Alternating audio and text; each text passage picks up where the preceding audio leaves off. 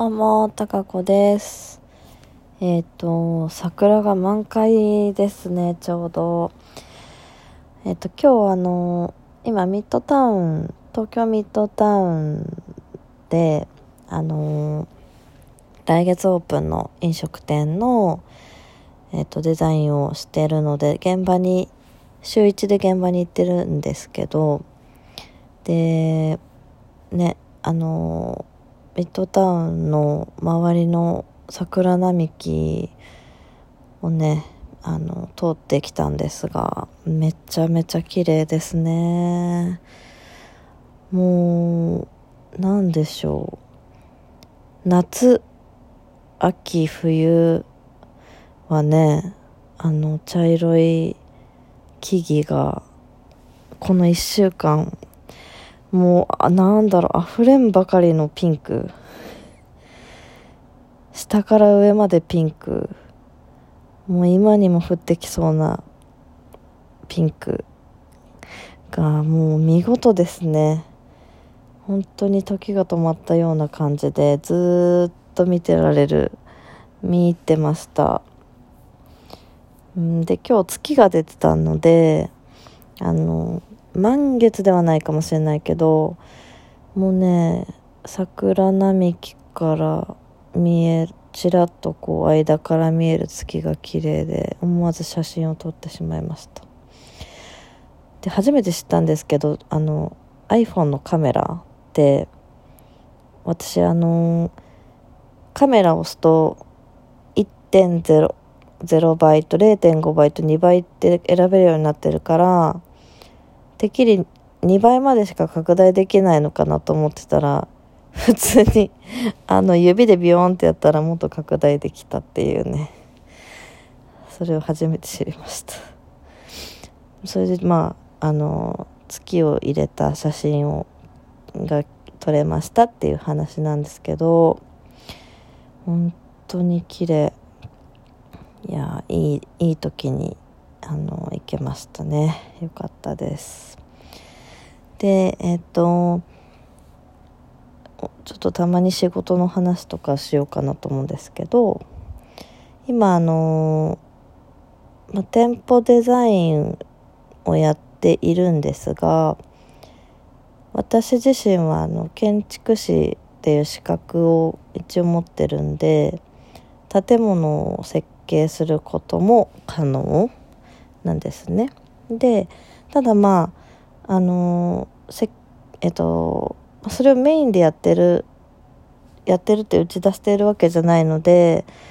そのそういうあの案件っていうのはまあ本当にたまにしかないっていうかあのなんですよね。でで今あのお話しいただいているのが認可外保育施設っていうのをあのご相談いただいててで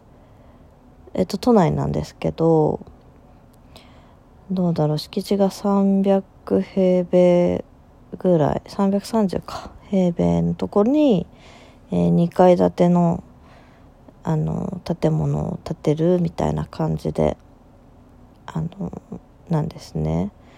であの不動産屋さんとつながってるその設計事務所さんがもうすでにまあプランを書いていてでまあテナントが入る用のプランっていうかあのいわゆる、えー、賃貸借契約のための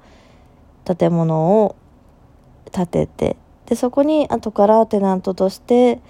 あの入れるような作りにしておくっていうものをやられてるんですあの不動産屋さんとそのやられてるんですけどでまあクライアントがその土地を気に入ってて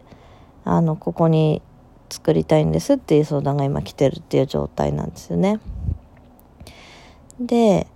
まあそのプランが定まってない状態で、まあ、うちが入れるのはすごい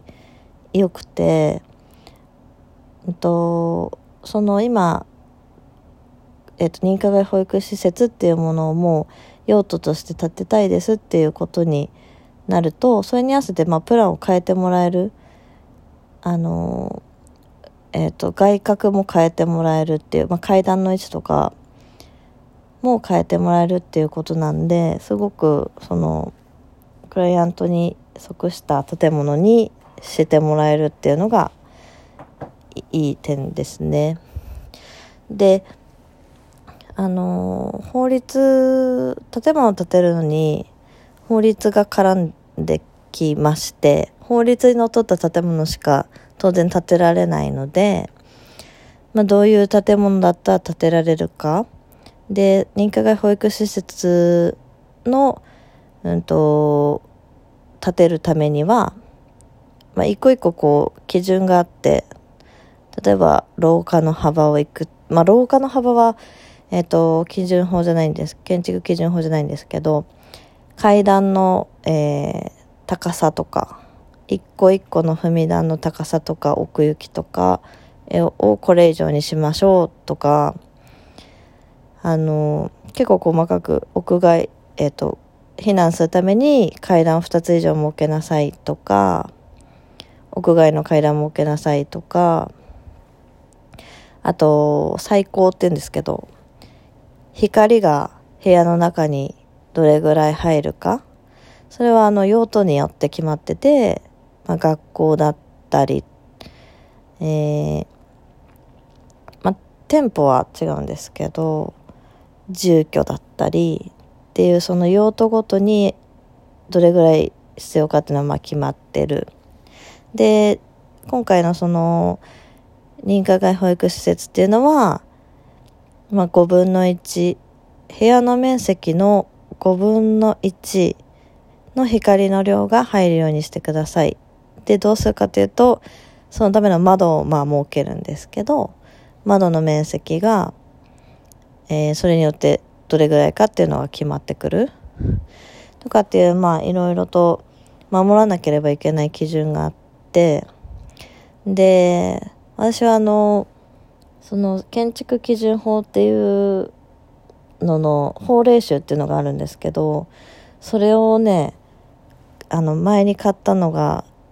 その建築士の受験をした時なので10年弱前で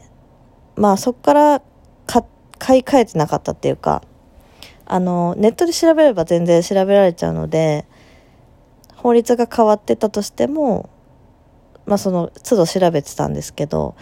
さすがにちょっと10年経つからでこれを機に買い替えようと思って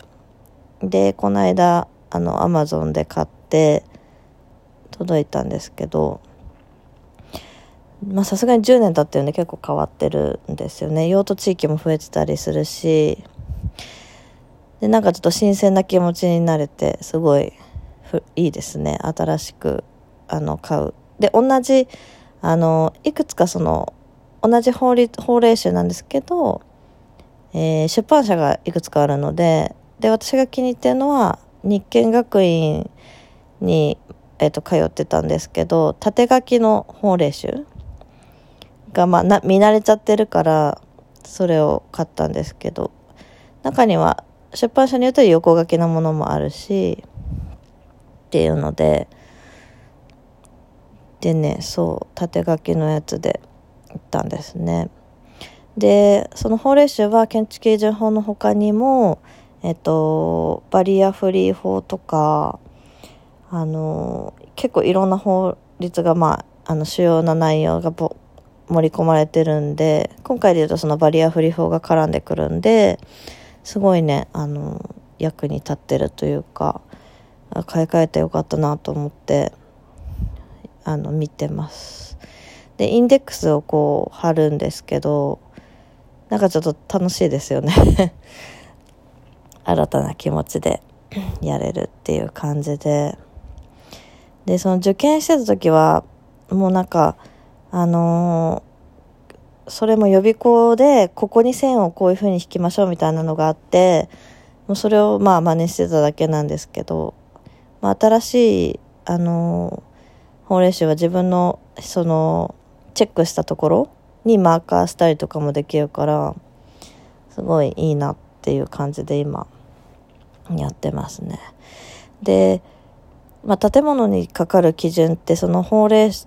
と建築基準法の他に各自治体で出してる条例とかも結構絡んでくるんですよね。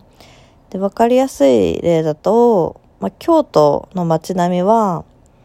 あのそんなに奇抜な色の建物ってないんですけどそれはあのえっと景観条例がかかってて建物の外壁とか屋根とか、まあ、外に見えてる部分看板とかはこういう色サイド、えー、明るさですね。明度サイド。色の明度だったりサイドであのこの数値以下の明るさのものにしなさい、まあ、サイドか、